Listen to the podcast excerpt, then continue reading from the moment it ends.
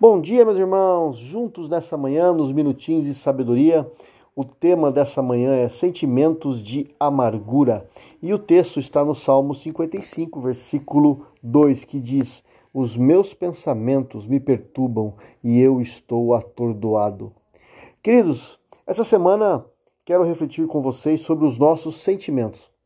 E eu quero voltar os meus olhos para outro salmo, e nele nós encontraremos a linguagem diferenciada de muitos outros trechos da Bíblia, a linguagem do coração. Essa linguagem dos sentimentos, queridos irmãos, expressa o que está escondido no mais profundo do nosso ser. Os salmistas aqui, ele coloca em palavras as percepções extremas de suas experiências com Deus, consigo mesmo e também com o próximo. Assim, o enfoque não é do salmista, não é o ensino, as informações ou a narrativa das histórias, Antes, o enfoque expressa pensamentos íntimos, pessoais e por isso muito próximos de Deus, muito próximos de nós também. Dessa forma, a, nossa, a nossa identificação com os salmos passa pela experiência pessoal, pelo sentimento e também passa pelo coração. O que brota do coração do salmista nesse Salmo 55, meus irmãos, é a amargura.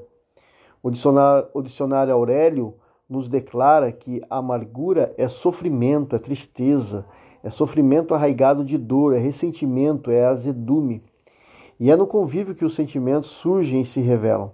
Com frequência, a amargura tem como berço os relacionamentos rompidos. E, é, e é, ela é um sentimento perigoso, queridos irmãos, que pode se tornar um beco sem saída na vida de muitas pessoas. Um, um general americano, ao falar em público durante a guerra, ele disse, abre aspas, ao final da guerra, devemos odiar, odiar, odiar. Fecha aspas. A amargura consome o amargurado, queridos irmãos.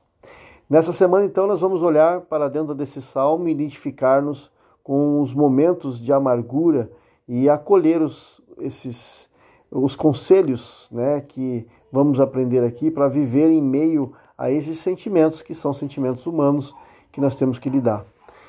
Amém? Vamos orar então. Pai, obrigado, Deus, porque nós podemos sentir qualquer coisa, mas o Senhor nos dá, através da Sua palavra, o Senhor nos orienta é, como conviver com os nossos sentimentos. Ajuda-nos, ó Pai, a vê-los, a administrá-los com os teus olhos e a vencer, Deus, a amargura para que ela não é, é, nos aprisione. Eu oro por aqueles que estão amargurados nessa manhã, que o Senhor, ó Pai, esteja tirando, Deus, toda, toda dor do seu coração, toda tristeza e que haja, Senhor Deus, arrependimento e perdão. Em nome do Senhor Jesus. Amém.